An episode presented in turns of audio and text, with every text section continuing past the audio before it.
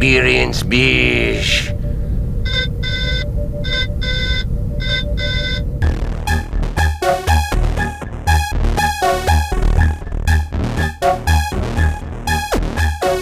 Hello and prepare to experience Beige, the podcast where two longtime friends discuss all sorts of science fiction and fantasy stuff. Uh, on today's episode, we're going to be discussing episodes three and four of the Book of Boba Fett, as well as the first episode of the second season of The Witcher. So let's, I say we start with, with Boba Fett here, since this is kind of a continuation of uh, previous conversations. Uh, we have discussed episodes one and two on the on the podcast so far, and Hugo and I both really liked episodes one and two. I think we each gave both episodes one beach. I know I did. I know I gave each one uh, one beach, and I think you did as well. So let's see if that holds up with episodes three and four. Uh, Hugo, I'm going to let you. Take Spoiler it away. Spoiler alert, Dave. It does not. there was a lot more beige experience in these episodes. Dave, did you know that if you have money, you can hire muscle with that money? Because apparently this was news to Boba Fett. You know, a guy who is an intergalactically renowned bounty hunter, aka a person who is paid money for his muscle. to be fair, are we sure the mods, as they are called, are qualify as muscle? I was like, is this your plan? They like have these like goofy looking implants, and they're riding on these like like fancy looking hover bikes for people who are supposedly out of work. And like these things look pretty nice, and it's just I guess what I would say in episodes three and four in general, there's just a lot more goofiness than there was in the first two. Like those characters, those mods, where they're like, they had they've in episode three, and we're we're kind of just jumping into it, but this is the thing that really stood out to me: the goofiest, like quote unquote high speed chase. It was actually like a low speed chase. I guess the whole thing is supposed to be funny but it just feels out of place because you have like the mayor's assistant in his like jalopy trying to escape, and then you have these mods, these uh, who I think on the page probably read as cool. Ooh, they're like cyborgs and they do these experimental uh, mods modifications to themselves using droid parts, but they're like they just look kind of goofy. They look like second rate Borg, basically. And then they're riding along on these like colorful bikes that look kind of like just the effects themselves look kind of not effective. They're just kind of like pl- plodding along, chasing this slow, this slow jalopy, and it's it's just like, why is this happening right, right now? As and then there's like, oh, he almost hits a bunch of people, and then they finally catch up to him. It's like I could have done without the that entire chasing, but it's just like an example of these episodes felt tonally different to me, at least moments of them. Then there's other parts where it feels more in line with the first two. But it's like, what is happening? Why is this going on right now? Yeah, it, it, also felt like in, inconsistent with the world building of Star Wars. Like we've, I mean, again, it's it's not like there's that many hours of live action Star Wars, but like just just the, the visuals of, of this biker of this uh, cybernetic uh, biker gang just felt very inconsistent with what we've seen from not only Tatooine, but the Outer Rim, which is the sort of the worlds way beyond the galactic core in Star Wars, which are which are supposed to be more like lawless and and and and and run down, and and it, they they very much felt like something you would see on Coruscant or one of the richer worlds, uh, Corellia, and I mean that's fine. Like there, I mean, I do appreciate when Star Wars and Star Trek don't just um, make every race and every planet a single trait, but at the same time, there's a point at which you veer too far from sort of your own aesthetics and your own world building and and just and jar the the viewer out of the story you're trying to tell. And I, I think I think the biker the cybernetic bikers could fit in Star Wars for sure. It's just Tatooine is not the place to do it. And and Boba Fett is not the story to do it in either. Um, yeah. yeah. I agree. It was it just got the show got a lot more goofy. It it reminded me of uh, Mandalorian in but not in a hmm. good way. Mando, remember, like especially at the beginning, Mando would like screw up a lot and like get oh, caught in these yeah. hijinks where like things would go awry, and, and it kind of made sense because like he you know he still hadn't leveled up. He hadn't gotten his full armor. Yeah. He hadn't become a full Mandalorian, and that was kind of his charm.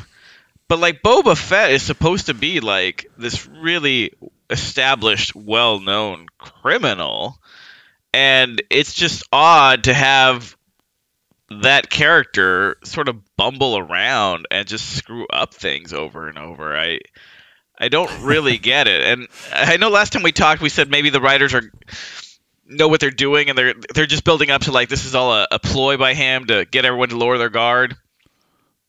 It's not. it's, it's not at all. Like He's just not very They- good at his job. he's just not very good at it. He's that, that that's really the answer. Yeah. Yeah. Well, Which ki- which is a shame. oh, Like ahead. why call it Boba Fett then? I don't know. I had moments in the fourth episode where I'm like, maybe this should be the book of Fennec Shand.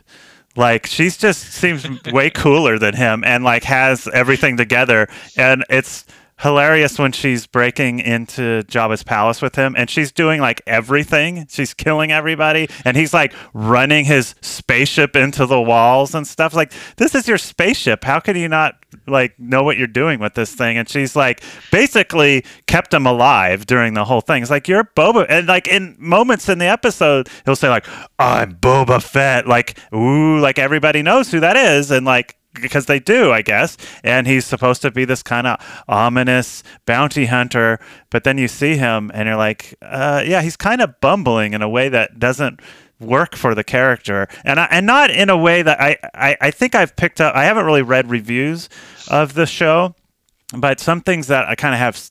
seeped into my awareness is that some people are kind of down on the show because it's not who they want Boba Fett to be, or whoever they created in their mind that, that is Boba Fett. I don't have problems like that because I don't really, I've never really gave a lot of thought to Boba Fett. I was not one of the fans who like, ooh, that you know created this backstory for the character or whatnot. And then part of that is like. Didn't the prequels already kind of make Boba Fett lame? Because he's just like a clone, basically. Like, so he's just like one of countless people with cool armor though. Like his armor is different than their armor. Like that's that was already kind of lame. But anyway i digress. I i it was funny you know when you said like oh like the the look of the mods which i'm glad they said that at some point because I didn't know what to call them until they gave them a name. Um, because there's also there's another biker gang in the show, so like there's like there can't have two biker gangs. Like you know, make it easy on me here. Um, so when in the fourth episode where Boba is uh, rescuing Fennec from the gut shot, and he goes t- basically to where the mods get done to uh, have her insides replaced. Essentially, that's like uh, my note here says it's Cyberpunk 2077 all of a sudden because that's it doesn't like look li- like you said. We, I mean, it is a fine line because I guess I am just used to Star Wars. Every like, oh, this is Tatooine, and everything on Tatooine looks the same. It's a desert planet, and all the technology looks the same and stuff. So maybe I just need to be a little bit forgiving when they try to do something a little different. But it was a little jarring. And then I also my other note from that scene is this doesn't seem safe. Like this guy doesn't seem to be like an actual like medical doctor. Are we sure he really needed to replace her entire guts with like droid parts or whatever's going on there? It just seemed like they had that moment from Mandalorian where she lifts like her shirt and we see like her insides are mechanical now because she's been shot er, you know earlier and that, I think it's supposed to just be like kind of a cool or surprising moment in the Mandalorian and now they like felt obliged to like explain this and show this. So that was also kind of my problem with like some of the these middle episodes here is that I never saw Solo, but from what I understand, Solo felt it necessary to explain every little detail that nobody probably actually cared about from the prequel or the original trilogy were like, oh, let's explain why he has dice on his like rear view mirror or whatever. And so I started getting a little f- a bit of a feeling like that, like, okay, we don't you don't need to explain every little thing that we saw in the Ma- in the Mandalorian to make it make sense. So that was kind of another. It reminded me of the worst impulses of Discovery, Star Trek Discovery, in that sense too, where like Star Trek Discovery would sometimes you know bend over backwards to like explain things that didn't completely align with like the original series. And, and, and mm-hmm. like oh the original enterprise let's take out the holo projectors because uh, the conduits are not working properly or something. And it was just just like these little ex- dumb explanations for things that was just like we don't care. Just tell the story. Like you don't have to you don't have to like explain. Oh, why did we never hear of Spock's sister? It's because like we had to wipe them from all the historical records. It's like no, it's just because sometimes that doesn't come up in the stuff that's shown on screen. Like, and and and I, I got that vibe in the in these last two episodes too. Is like how exactly did Fennec survive? It's like let's let's just let how did Boba survive? Let's go through it in excruciating detail instead of telling the new story that everyone's here to watch. yeah, yeah, yeah, because I, I that's what I liked about the the flashbacks, the the flash because I really have liked the structure of having the flashbacks, which maybe might be over now that we're kind of in the same timeline.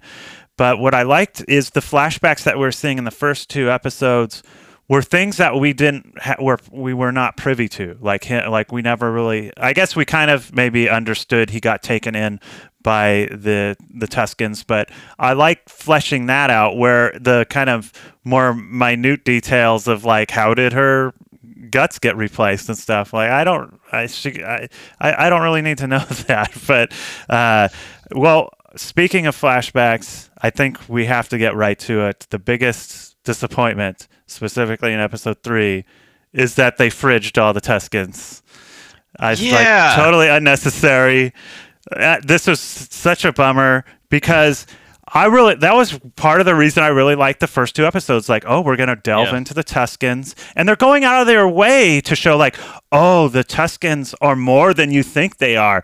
There are different cultures among them, and this is a more of a peaceful culture, and they're willing to take. Uh, um, Boba Fett in because he showed them respect, and so they're showing him respect. So all this stuff, they're building them up, making them interesting, and then actually just a slight ta- tangent in uh, one of the later episodes, they show kind of a similar thing with the Rancor. Like, oh, the Rancor is not just a mindless beast; it's a fr- it's actually very friendly, even though it's it, it, it, can be violent. That it's not its true nature, and it bonds to humans, and it's very sweet and things like that. So I think they're kind of going out of their way to kind of upend expectations, which is cool, and build out uh, Star Wars in ways that we might not expect.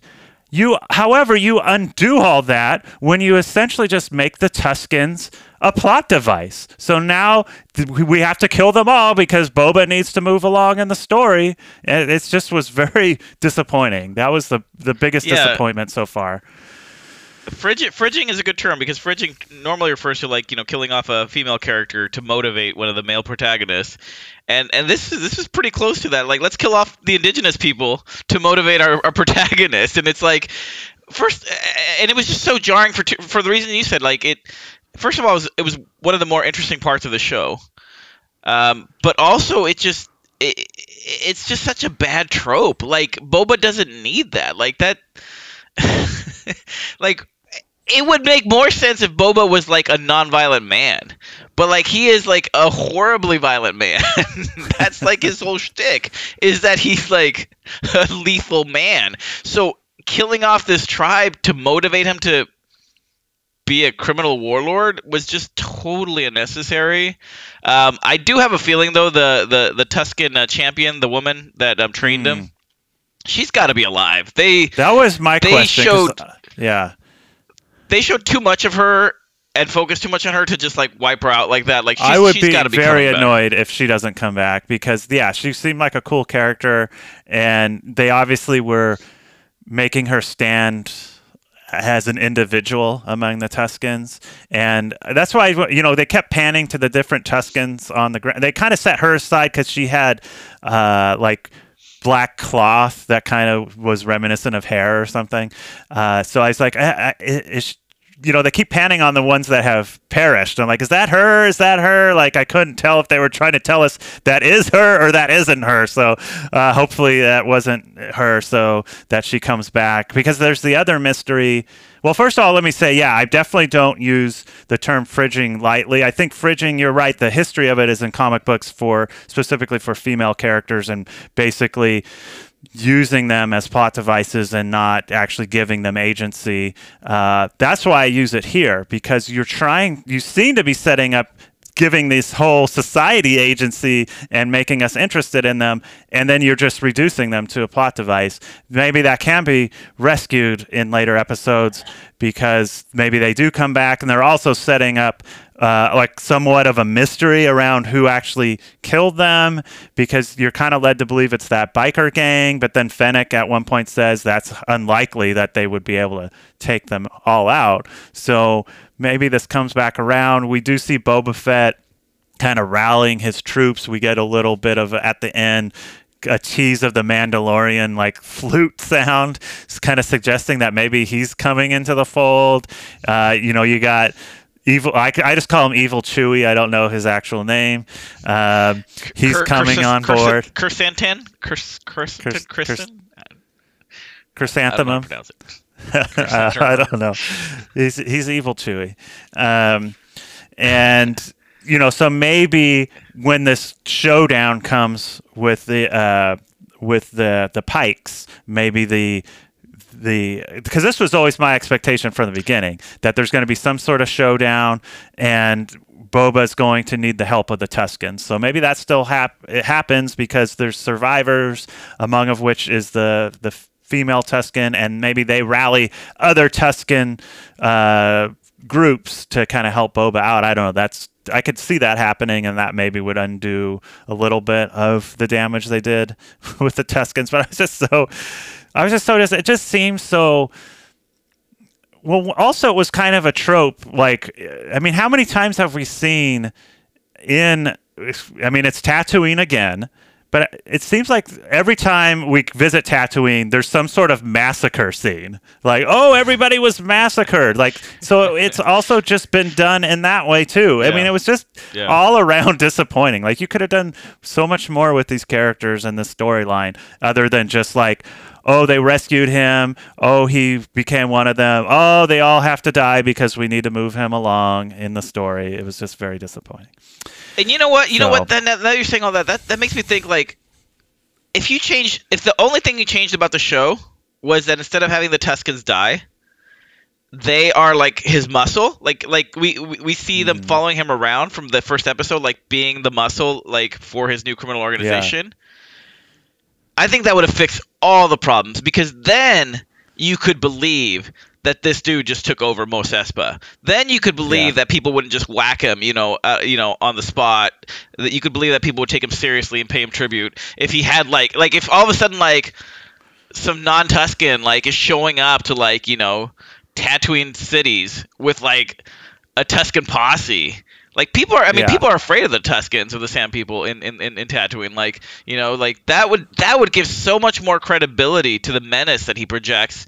That the show wants us to believe that he projects, and and instead, and that's I, I think I think episode three was the low point of all the Star Wars shows for me. It was it just the the Tusken thing just totally undermined and and, and, and erased the one of the most interesting parts of the show, and then and then the modern the present day stuff really demonstrated like when he hired that biker gang and they had that terrible chase scene like th- this, it just demonstrated that like no there is no like secret force of like um of like uh you know warriors or fighters that he has behind him. Like Boba Fett really is like it's literally him and, and, and Fennec and, and, and the two Gamorreans who are trying to run like uh, this at least planet wide criminal organization. It just I, I thought that third episode was just so so bad on so many levels. It, it showed a, a complete misunderstanding of of of its world building, of its character, and and and to go back to something you were saying earlier, how people you know are upset that it's not the Boba they imagined,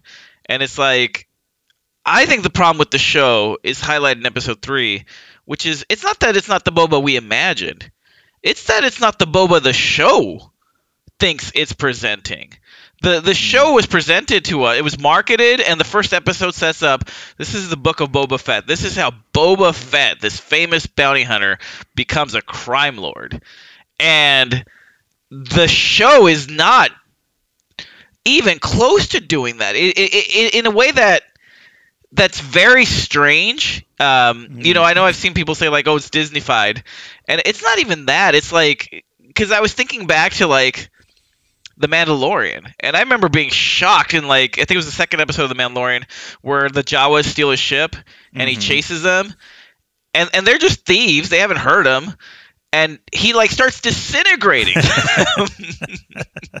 and I was like, "Wow, that's incredibly violent and and and like evil." Like, um, and and like it, he never apologizes for it or anything. And like, and this show won't even go there. Like Boba Fett goes out of his way to be nice, to be forgiving, to not hurt people. And part of that, sure, is is the philosophy that like, you know, he's tired of like all these people dying and he wants a new path. But at the same time, like.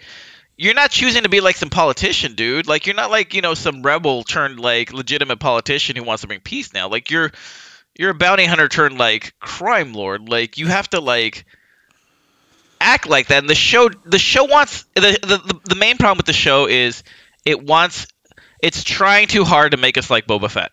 When really it should just tell the story it wants to tell and have us like him in the same way people like you know Tony Soprano or like um, Walt from Breaking Bad or Michael Corleone, like right, like these are villains. Like you, you know these people are villains, like but you still like the characters.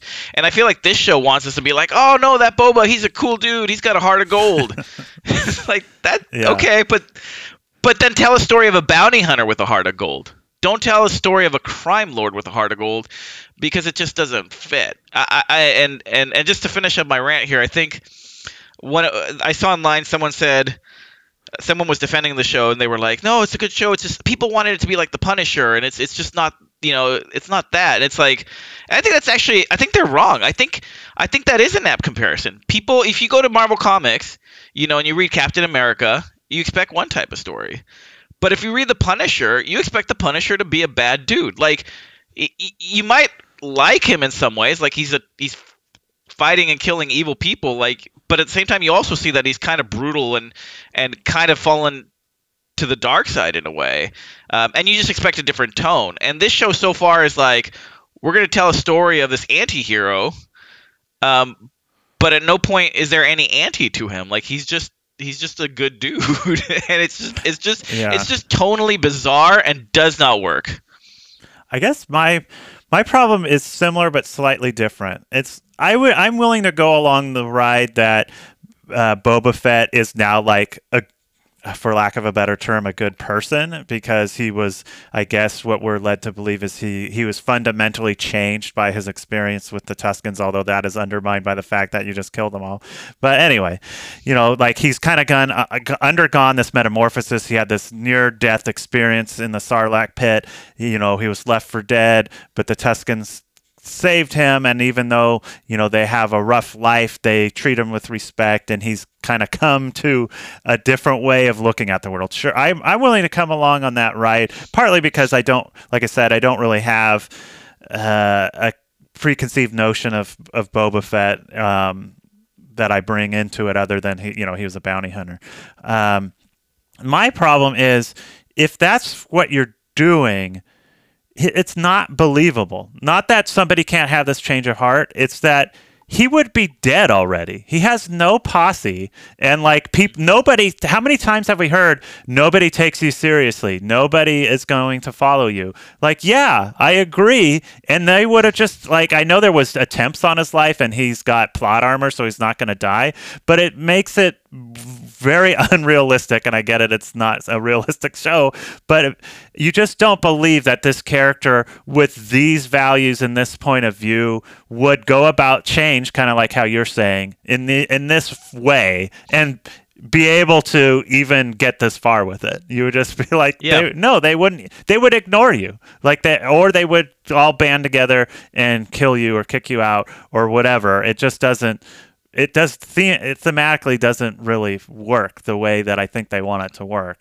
At least now he has the mods as goofy as they are. At least now he has the Gamorreans. He has Fennec. He has the mod gang who are kind of nebulous in terms of their numbers, which is good. If you're like a crime boss, you need the nebulous like foot soldiers who there's always more to die or more to rush onto ca- on camera and attack things. So he has that now. That was that was definitely missing. He's got his Rancor now. He's got uh, evil Chewie helping him out and he's get, so at least now he's a little bit more believable because he has like he has minions, which he didn't have before. So, uh, in that way, Oh. by the end of season four, I'm uh, believing it a little bit, or uh, episode four, I'm I'm believing it a little bit more. Although I will say, like the other, speaking of plot armor, it, it, it, I think every single episode I've shouted at the screen. Do people not know blasters exist in this universe? Because Yeah. like, how many times are there melee fights when someone could have just been sniped? Um, the first episode when the ninjas attack him in, in, in broad daylight, it's like they jump off from the roof to like melee him and Fennec. It's like. Why didn't y'all just shoot him? Um, Yeah. That was that was that was that was one, and then the other one that really stood out that was just like this is so dumb was when when Chrysan- Chrysanthemum, um, you know, b- breaks him out of the bacta tank and Yeah. starts like pounding him, Throwing him around. I, I thought that was a yeah, I thought that was a dream sequence because I was like, this makes no sense. Like this Wookiee like infiltrates his castle and then decides to like instead of just killing him to like beat him up for a while.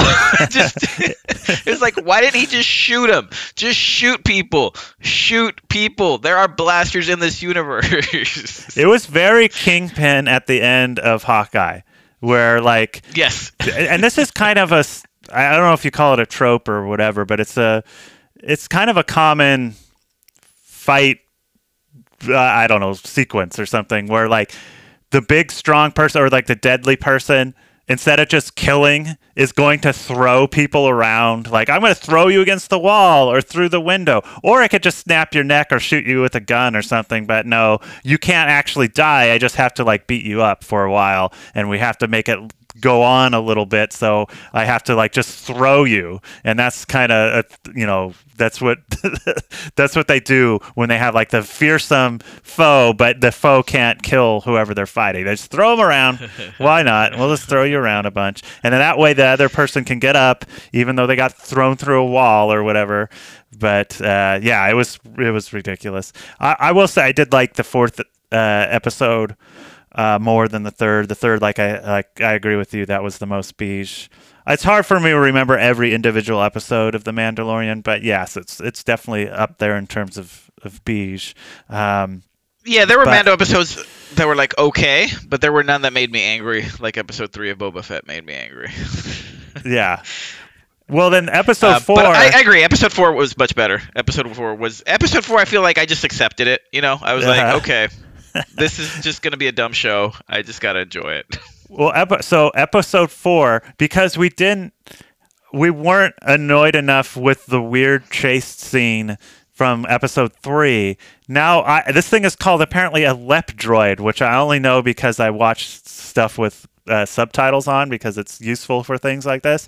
That's the little rabbit-looking guy who had like a net, and all of us. So this show is kind of serious, or at least I think it's supposed to be. And then you have like Boba Fett chasing, chasing this little droid through the kitchen and bumping into pots and pans, and like, what is happening? Why is this in this show? It's so weird. So I don't know. That was definitely a beige moment. Uh, I have to say though, I liked the dro- the kitchen droids. I liked. I felt like the kitchen droid scene was very Star Wars in that you have these kind of comedic relief droids. yes, yes, um, it's true. and and like the design and the setup and the world building was cool. But you're right. It again did not fit with Boba Fett being the one bumbling around trying to stop. Yeah, it's like, oh, God, where are Uh, you going? Come back here. I like how Yeah. Fennec again. You're right. Like this is the Fennec Shand show. Like Fennec is just standing there watching him bumbling around, and then like he finally like finishes them off, and she's like, "You done? Like let's let's like Yeah. let's get serious here, dude." Like that that whole that whole sequence was cool. I I like that action sequence where they infiltrate the thing. But man, you're right. Just going back to what you said earlier, I, I just the more I think about it, it's like it almost felt like a video game tutorial level where like Boba Fett's the player character and doesn't know what to do, and Fennec's like, okay, you go here, then you shoot these guys, shoot you, you sneak through here. Oh, y- y- this is how you scan levels. Like, remember when she pulled out Boba Fett's like, I don't know how many people there are there, and then she pulls out her little droid, and he's like, oh, and it's like, yeah, Boba, like, do you not know You're how a to bounty hunter. You don't have some sort of like gizmo that you can use. I guess he doesn't have his armor and stuff, but still, like he was. No, but he must be have seen surprised that, or- it. Yeah, thought of that before. Like just, and, and Fennec just does everything, and then and then she to the literally did he's like- everything. She Yeah. she scouted everything. She broke into it. Like she with she had like the little thing that could break the bars. Like she's killing everybody. Like he could have just like sit back outside and like waited for her to come back with the ship, and it would have probably been the same result. And then all he did was learn do the tutorial for flying the ship. Just- yes. oh yeah. Then he had to like was- pause. He had to like pause and go to the settings and then do like the reverse axis thing. You know, sometimes flying is like, do you want to? Re-? He's like, ah, this. I don't. I can't understand how this works. Let me go into the options and change the settings. It's too confusing. Up is down. I need to make up. oh, the other part that stood out about episode four is really stupid. Uh, besides, like the end where he's like, "Oh, you can hire people with money." Was um, he goes to the Sarlacc pit and he brings his ship in. I swear, sometimes like, do they not re- like? Does no one edit these scripts? And like, he's trying to look in the Sarlacc pit, and he's like, "It's dark. I can't see anything." And you're like, "Yeah, it is." I mean, I mean, one, we we can't see anything, You're so I don't know why that line dark, needed to be yeah. said. and then like ten seconds later, he's like, "Oh, I can turn on a light here on my ship," and he turns on the light. it's like, I was just like, that was that was the stupidest scene I've seen the whole, whole season. I was just like, that was dumb show. Like, And she like knows his really- ship better. Like like oh, let me hit this switch that she apparently knows what it does, so I can fire a bomb and then kill this thing. Like she knows his ship better. Than, why are you here, Boba Fett? Just have her do everything. Why are you here? Why are you here, man? You don't even know how to turn the lights on in your ship. Like, get out of here. Just give the show over to Fennec. I think they probably are setting her up for her own show. They're like, okay, now we'll have the Fennec show. That would make sense if the Book of Boba Fett is about how Boba Fett dies at the end and Fennec becomes the real crime lord. That would be hilarious. Or I don't think they're gonna do this, or if it was some sort of like. Although it would make sense if she just got fed up and like turned on him, and like, okay, no, you're clearly not cut out for this. Let me take over. I don't think they're actually doing that, but it would actually make sense in the in the show. Um, yeah, not to mention in the Sarlacc pit, we just saw her ha- her, her little like drone that can scout everything out. Why don't you send it into the Sarlacc and he, it can like figure out if the if there's armor down there or something. But anyway, I, yeah, I, I kind of with you. Like both three and four were kind of goofy in their own way, but three was more ups- like annoying goofy, and four was just kind of more like go with it goofy, or at least that's what I found. I guess it was partly Yeah. because a lot of it was that s- continuous sequence of uh, Fennec and Boba kind of getting his ship back, so it kind of had more of a uh, a feel of uh, like a standalone episode. Oh, this is the episode where they break in and and get uh, his ship back, and so it was kind of kind of had that cohesiveness to it that you know maybe the previous one didn't. Um, another weird scene. I didn't. Why did I'm going to call him? You, you can either pick Evil Chewie or Chrysanthemum. I- I know neither is correct, but those are the ones that are in my head. He just, why is he attacking these gamblers? Other than he didn't like that they were laughing, like it was weird. He's just like Yeah. killing people. I mean, I get it. He's a bad dude. And then Boba sees that. Oh, you can't control yourself and you murder people for no reason. Do you want to help me out? Like I'll, I'll Do hire you want to join You my soft heart? Do you want to join my soft-hearted criminal organization where I always refuse to enact any violence on people? yes. How long is how long is is this uh, Wookie going to be able to like stand by as like he takes pity on everybody like that? Maybe that's Boba Fett's whole plan. Like I tried to stop him, I couldn't, and then that's just how he gets away with killing people because he has this loose cannon on his team. Maybe that's his whole plan. Do you have anything to say about? Uh, I think you meant you talked about them a little bit before. So the Pikes don't really mean anything to me. I know they're like a criminal organization. Like, is that like are they real in the extended universe of Star Wars? Are these like really well connected? Like you should like everybody's afraid of them kind of thing, or what's up with them? I know they do the spice trade and all that. They do the spice trade, right? Um, um, they were in the uh, animated series, the Clone Wars animated series. So Okay, and so they I th- and I think they've been referenced in other extended stuff as well. Um, I I think their main thing is that they are the I think the spice is like their thing, and spice is is supposed to be like you know the worst drug, uh, but the most lucrative drug in the um, in the Star Wars universe. So Okay, I, I think so they're they supposed have- to be like really rich and and and menacing.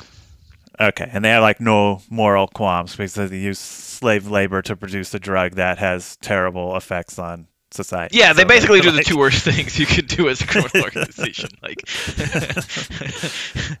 So they're they're not going to really be bad drugs. redeemed in this show. They're They are not. There's Boba Fett's not going to be able to reach a compromise with them. So okay, Oh, that was dumb too. That end that end sequence where he gets all the all the crime lords and and he's like, "Let's be friends," and they're like, "Nah, dude. Why should we be your friend?" And he's like, "Okay, you're right. How about you just leave me alone?" Yeah. just- it's, like, on a dime, he's It's like, okay, uh, fine. That just just don't turn against me. Like, why?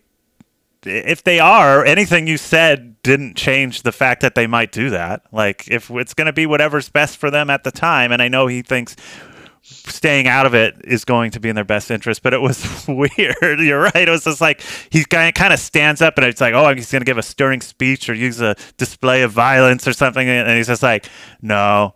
Uh, that's okay. That's cool. Just, uh, just stay out of it, please. They're like, okay. and again, again, it starts with Fennec giving this this this menacing speech, and she's like, "You got to join us, or you're gonna die." Blah, blah, blah, blah, blah. And I'm like, "Man, these people better go log." And then they're like, "Why should we? Why should we be afraid?" of Boba's like, "You know what? You're right. You don't have to follow me. It's cool." you, you make a good point. I am You make a lame. Why good would anybody want to join me? I I have no leverage over you. Can you take pity on me and not like backstab me while I go try to fight these other fools? it's like just just right. weird. This show's weird. Whatever. Let's. Uh, we were so, as so often happens. We are all we are very gung ho at the beginning of a series or season. This is this is discovery all over again. We're like, this is so good. I I can't wait to see what they do with this. And then uh, as the season progresses, we're just like, oh man, this is just not what we had hoped it was going to be. I I'm still having Yeah. fun with it. I still think it's to a quality level that's enjoyable. Um, I'm not, and I guess I'm not as generally as invested in Star Wars as I am in Star Trek. So like, it doesn't bother me as much. Whereas Star Trek, I'm like, I have kind of a more personal connection with. But uh, anyway, so what? uh, Let's do separate beige ratings. What? i- Uh, what's your beige for three, and then for four? Man, for three, I'm gonna give it my heart one of my harshest beige ratings. Seven beige, Dave. Ooh. Um, that's a lot of beige. you know, I, I, that's really overly harsh. It was it was it was bad, but not that bad. It's more just it, it's more just seven beige because it really just undermined the whole season. I thought, and, and really solidified to me that this show's not going to be what it thinks it's it's trying to be. Um, so I was just really disappointed by, by that, and I I just felt a lot of pain at, at the at the lost potential of the series Yeah. after episode Yeah. three. Uh, I will give five Bs for three. Uh, I agree. I, I don't have a consistent beige protocol. I don't. I don't think so. Uh, but five seems like sufficiently harsh. Just, uh, just the goofiness and yeah, a lot of a, a lot of beige scored because of the how they handled the Tuskens. Uh, and then I guess for four, I'll get maybe I'll give three beige. Like still like enjoyable. I thought, like I said, the sequences, even though Boba, I still don't understand exactly what they're trying to get across with his character. Uh, Fennec is badass, and so I enjoy. I enjoyed the extended Fennec sequences and in this episode, and it was you know a step up from three. I watched them together, so I went from three to four Oh, okay. together. So there, to me, like four was clearly better than three. Uh, so I, I'll give that one three B's. Yeah, I'll give it What's four your- beige. I thought it was, beige? it was Okay. definitely an improvement. Still, still, still a lot of pain, but not not as bad as the episode before. All right. So let's, talk about a uh, show where we didn't experience much beige, Dave. I so I have to say so we both so I I watched the first two episodes of the second season. It's kind of been on Netflix for about a month or so. So uh, maybe people have watched the whole thing al- already. Uh, but uh, we're going to talk about the first episode. Um, so I binged the first season. I know you watched the first season of. Uh, we're talking about Witcher. Sorry, I guess I should have made that clear. Uh, the first season of Witcher on Netflix. You watched it before I did. I've mentioned this before on the podcast. I was hesitant to watch it, or at least not hesitant in the sense like, oh, this is going to really disappoint me. I just wasn't intrigued by it. Like uh, I just the video games I have enjoyed. I've never read the books. I've played the video games. I've enjoyed them, but they the the world of The Witcher has never really hooked me in. I think it works as a video game, but I didn't really need to see it as a show, or at least that's what I felt before watching it. Uh, you seem to really like it. I know some people had problems with how the how the uh, the season was constructed in terms of timelines and things. So knowing that going in, as I've already discussed, I really liked the first season.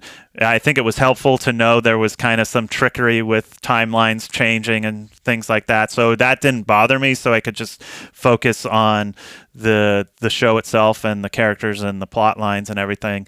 And so I liked it a lot more than I expected to. So I was looking forward to season two. And because I binged the first one, I can't really pull out necessarily like and it's been a few months since I watched it like oh I really this episode really stood out over this episode. There's obviously moments and things like that that might but having said all that this first episode of the second season might be my favorite uh, uh, Witcher episode that I've seen. Again I haven't seen all of second the second season. I just thought it was really well done and I what I like about this episode is what I is what I liked about the first season but then what I also worry about the second season maybe going away from is kind of the monster of the episode sort of format because not every episode did that in the first season but there w- were ones that did were kind of like it's kind of like you know the video game even though it's not totally all video game esque or anything but that's my kind of window into the witcher where it's like oh this is a quest you know Geralt has a quest and he needs to kill this monster. So this Yeah. felt like a quest episode where he visits his friend who's been cursed and it felt very in line with the video games which I'm assuming are at least somewhat in line with the books where it's kind of this morally gray story and you're like who's really the monster here? Like oh the answer is kind of like everybody's a monster. And i like that just kind of standalone storyline. Now obviously it inters- is interspersed with we see what other characters and storylines are up to. Obviously the the storyline of Geralt and uh, Ciri have kind of come together, and so they're together now. But you have like what what is uh, Yennefer up to? What are the mages up to after kind of the the bat the big battle at the end of the first season? So it does kind of cut to the, away to those things, but for the most part, we're with. Uh, we're with Geralt, and he's trying to figure out kind of a mystery and what's going on with his friend. And I just really like that. I w- like I've discussed on this podcast before. I think story uh, like television streaming storytelling has gotten too serialized for its own good. Not to say that that they can't do that. Like that's not i'm not saying that's a bad thing. I says there should be room for standalone stories or kind of more anthology type things especially in star trek. That was kind of uh, what i'm hoping maybe brave new worlds does. It kind of gets into that like well, let's see new worlds. Each episode has a new world, and we're trying to discover what's about. We're trying to figure out or help these people, or you know, that's kind of gets to what Star Trek is to me from you know Next Generation and obviously original series too. But I was more Star with Next Generation, so I really like that this is kind of a standalone episode, and it feels very much in line with what I expect from Witch from The Witcher, which is like, like I said. I mean, I'll just quote uh, from. I mean, uh, this is kind of a paraphrase quote. I guess I shouldn't say quote, but there's that really interesting sequence with the Bruxa character. I can't remember. So basically, a vampire. I can't remember the name. And Ciri. and Ciri does. I don't think really know. We the audience doesn't know necessarily what this person is. We know it's not human. It's acting weird. Uh, it's it's it's unusual, and you know probably it's not surprising to Ciri that this might be categorized as a monster and something that a Witcher would want to kill. And she says something like, "Monsters hurt people," and the Bruxa says, "Well." humans hurt everyone. and you're like, you're right. You're not wrong, vampire. Like, they do. They're like the worst. Like, that's what The Witcher is to me, at least the video game. Like, humans are the worst monsters of all. That's what the, yeah. the games have taught me. And that's what I think yeah. the show is teaching us. And so this crystallizes and distills to me what The Witcher is about is that humans are monsters and Geralt just has to clean up their mess. So, uh, so I just thought it was very fascinating of like, who can we trust? Who is really at fault here? And I just, I just thought it was a wonderful episode. Yeah, totally agree. Uh, that's that's the part that stood out to me about the video games too. Was like you'd get these monster hunting quests, and the most memorable ones, the ones I can remember, I don't really remember the monsters. I remember how horrible the humans were in, yeah. in those storylines. And and and this episode really, really, this episode really zeroed in on that as as a major theme of The Witcher. That like he lives in a world where where literal monsters exist, but the most monstrous acts are done by by the humans themselves. Um, I, I agree with you too. I really dug the Monster of the Week. I, I normally, you know, back in the day when, when you had TV seasons on network TV that were like 24 episodes long and everything was mm-hmm. just like episodic, that was too much. I don't want to yeah. just watch like the you know these standalone stories week after week where they have to re- basically recycle plots or, or and everything's reset it. at the at the end. Yeah, everything's reset. And yeah. So I, I really liked how this episode and, and the first season too, to a certain extent I think it's a good balance where you have like you have an overarching plot and every episode moves it forward. Some some more, some less, but you also have just these really neat um, self-contained stories uh, in in each episode. I, I, I think you know I I was. I, re- I enjoyed season one. I remember I kept pushing it at you, I'm pushing it on you, and pushing it on you, and you were like, "Oh, it's fine." So I'm glad you watched it because I feel I feel like as I watched season two, episode one, the thought I kept having was, you know, I thought Wheel of Time was fun, but man, this show makes that look like a CW show. Like, like Wheel of Time is is just a fun, almost almost cheesy, not quite. I wouldn't quite say cheesy, but you know, like almost like like it's weird. I, I, heard somewhere the show like like Wheel of Time has a ten million dollar budget per episode, and you just you watch that show and there's no way, there's no way you, you can't see where that money goes. Um, yeah you know the show we we liked it and, and I, I don't mean to disparage it completely. It's just more like if wheel of time was on like cw or something like that like i'd be i, I would it would be you know a fun little show. Whereas witcher like i saw this episode and, and season one too and it's just like this is like quality fantasy storytelling. This is like this this is this i would put it up there with thrones in terms of being like almost prestige tv like um like quality. Like it, it was just this, just you know, just going by this episode alone, season two's off to a great start. It, it, it felt it, the world building was good, but not overdone. Um, the acting is a whole level above like Wheel of Time. Like that was the other thing about Wheel of Time. It was like you had Moiraine, who's like, I'm in a prestige drama, and then you had everyone else who's like, we're in a teenage C dub, you know, soap opera. yeah. There was some um, And here in Witcher, everyone just brings their. I mean, the acting is just, the acting, the directing, the set building, the visuals, the special effects are just top notch. Like you really buy into it and, and feel it, and um, there's there's just gravitas from all the characters, and yet it has a sense of humor. Like it has a sense of humor. Um, and and and and a, self awareness to things. And yeah, I was I was really really impressed. Like I I got, I, you know. The, uh, the season what came out in December and we hadn't jumped on it. Um, but but now that I saw this episode, I'm like really excited to see the rest of the season. Yeah, it's like oh yeah, yeah. this is a good show. Well, that's how I felt in the first. Uh, I mean, I guess Netflix dumps everything, so you can always be, be uh, binge Netflix stuff. But you know, I don't always do that. Sometimes I do, um, but I definitely binge the first season, and uh, yeah, it's it's gonna be hard not to binge this one. I don't know if that's what we want to do or like parse it out. Uh, we'll we'll figure that out. But um, yeah, and just kind of getting to what you're talking about, I felt that there definitely was. I guess there, from what I remember hearing, that their budget went up between season one and season two, and to me that's fairly clear. Like I kind of mentioned in the first season, there was some CGI that I felt was you know didn't quite hit the mark, and the second season to me just looks overall higher quality. Everything feels a little bit more epic and looks a little bit more realistic.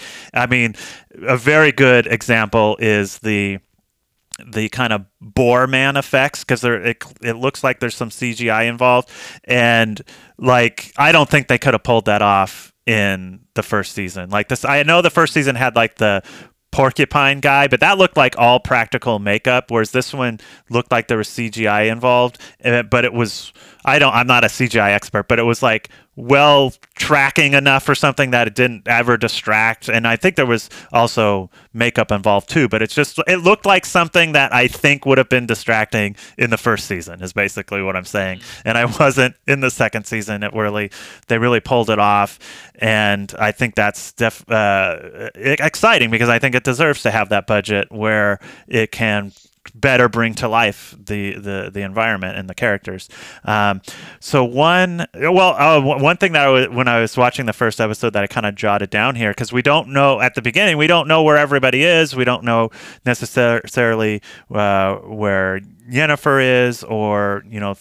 Uh, where Dandelion is, or will other characters from the video games pop up? Because again, I'm I haven't read the books and that's just kind of nice. Like I mentioned before, I didn't like Dandelion at all in the video games. I think he's an ob- obnoxious character, but he's like likably obnoxious in the TV show.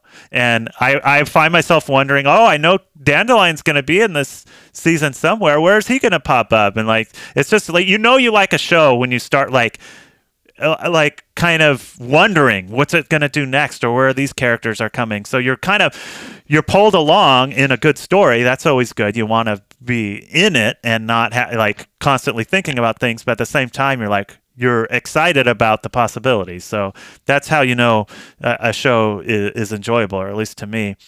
Um, and the other thing that I'll say, having watched the second episode, um, not that I'm going to talk about it in, in any sort of length, my minor concern for the rest of the episode. So the second season is much more let's.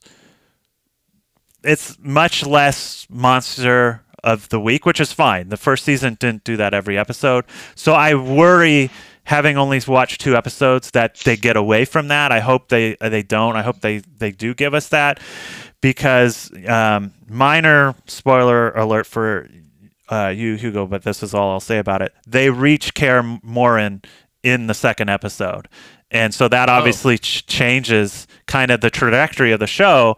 And I felt after watching the second episode, it's like I could have done with an entire season of of Ciri and Geralt making their way there. And then by and at the end of the season they arrive, you know, and they're just mm-hmm. like surviving and you know coming across side quests basically for the second season. And then they then they finally get back to the main quest by the end of the by the end of the season. I'd have been totally fine with that. Not to say the second episode is bad or anything it's just the first one is is really what I like about Witcher, and the second one starts kind of trying to wrap, trying to get the more uh, all the plot lines moving a little bit more. So, uh, so anyway, so we can uh, kind of delve into that in future episodes. So if you haven't watched wa- uh, Witcher, or if you have, then you know feel free to watch along with us, uh, and because we'll be doing that, I'm thinking,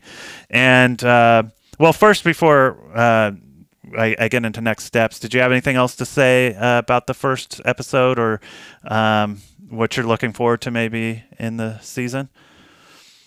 Yeah, I, I, I think I give it one beige. It was a good it was a good episode. Um, I liked a lot of it. Uh, it makes me excited to see the rest of the season. So I Yeah, and, it's you're right. def- it's a, it's it's it's a sign of a good show when you're looking forward to like the other my characters coming out more. Like I want to see Dandelion again. I want to see the other characters.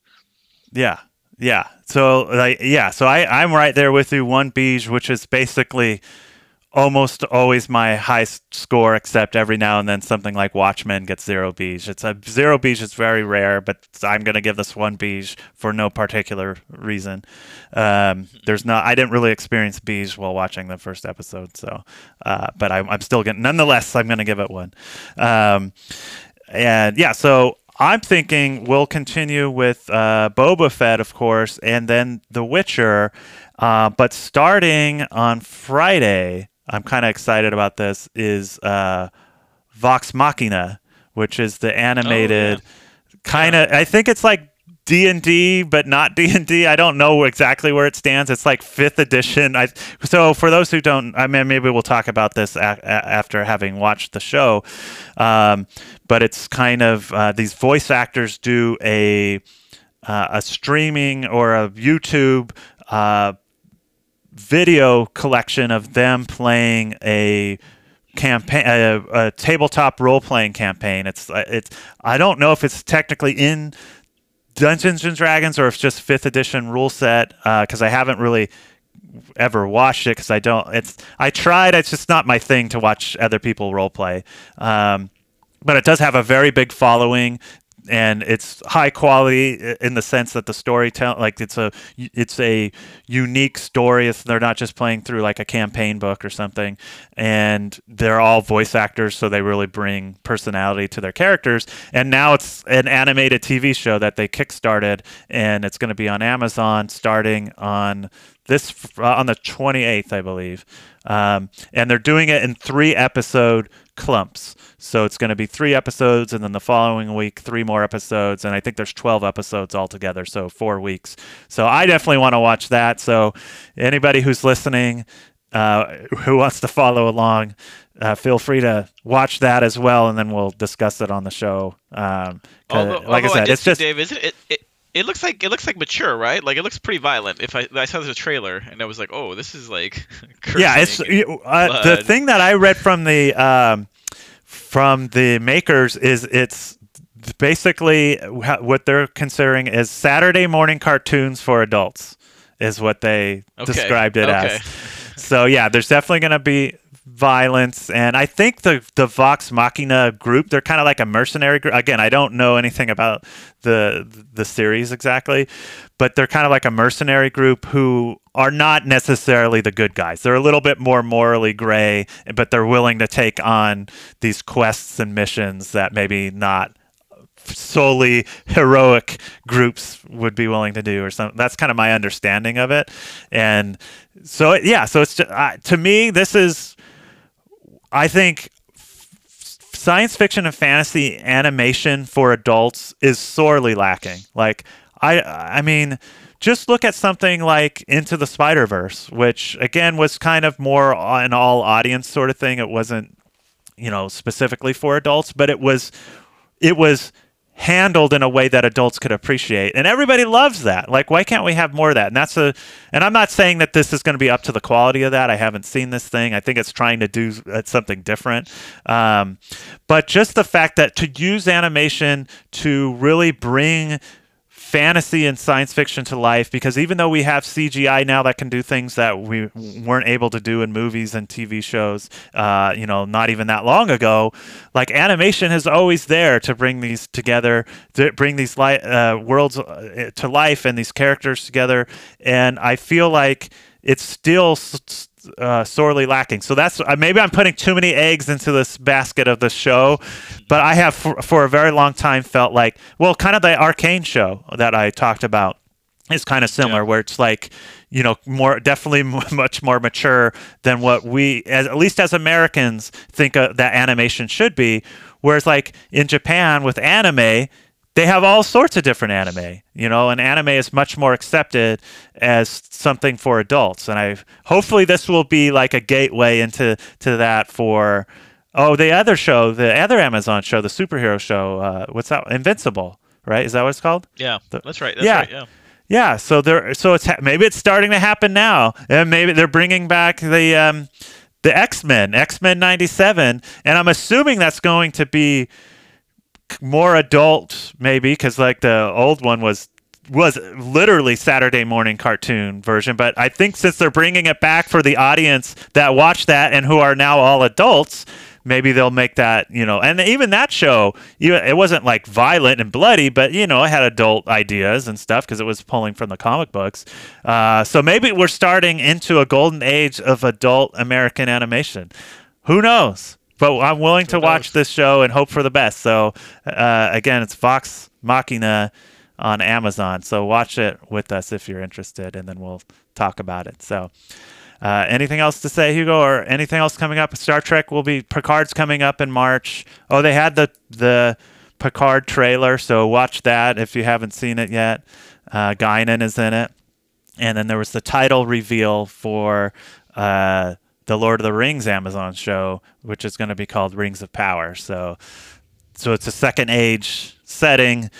Um, I'm not a Tolkien scholar by any means, but uh, Sauron crafts all these rings of power and try and gives them to there's you know nine for men, seven for dwarves, and three for elves. So I'm guessing that's what the show is about. Him kind of corrupting or trying to corrupt the uh, the different uh, people of Middle Earth, including the nine men who become his Ringwraiths. Uh, as we know in uh, in the Lord of the Rings, so I think it's definitely having not known what to expect, the I I- I guess this shouldn't be surprising that they're really leaning into the rings aspect of like a property that's called Lord of the Rings. But I was like, what are they going to do with this? Are they really going to try to do their own thing? Like, no, they're going to lean into like it's a pre. I mean, I'm only I'm pulling this out from a title, so I mean, I obviously don't know what I'm talking about. But uh, they seem to be really leaning into this is a prequel to the Lord of the Rings, which is probably smart. That's probably what they should be doing. So, anyway, that's not coming out for who knows when. I don't know why I brought it up, but you can watch the title sequence or the title reveal. So, anyway, that's enough rambling for now. Thank you for listening, and uh, we'll be around next week. And please continue to listen. Of all the starships, in all the galaxies, in all the universes, I had to choose this one. Ah!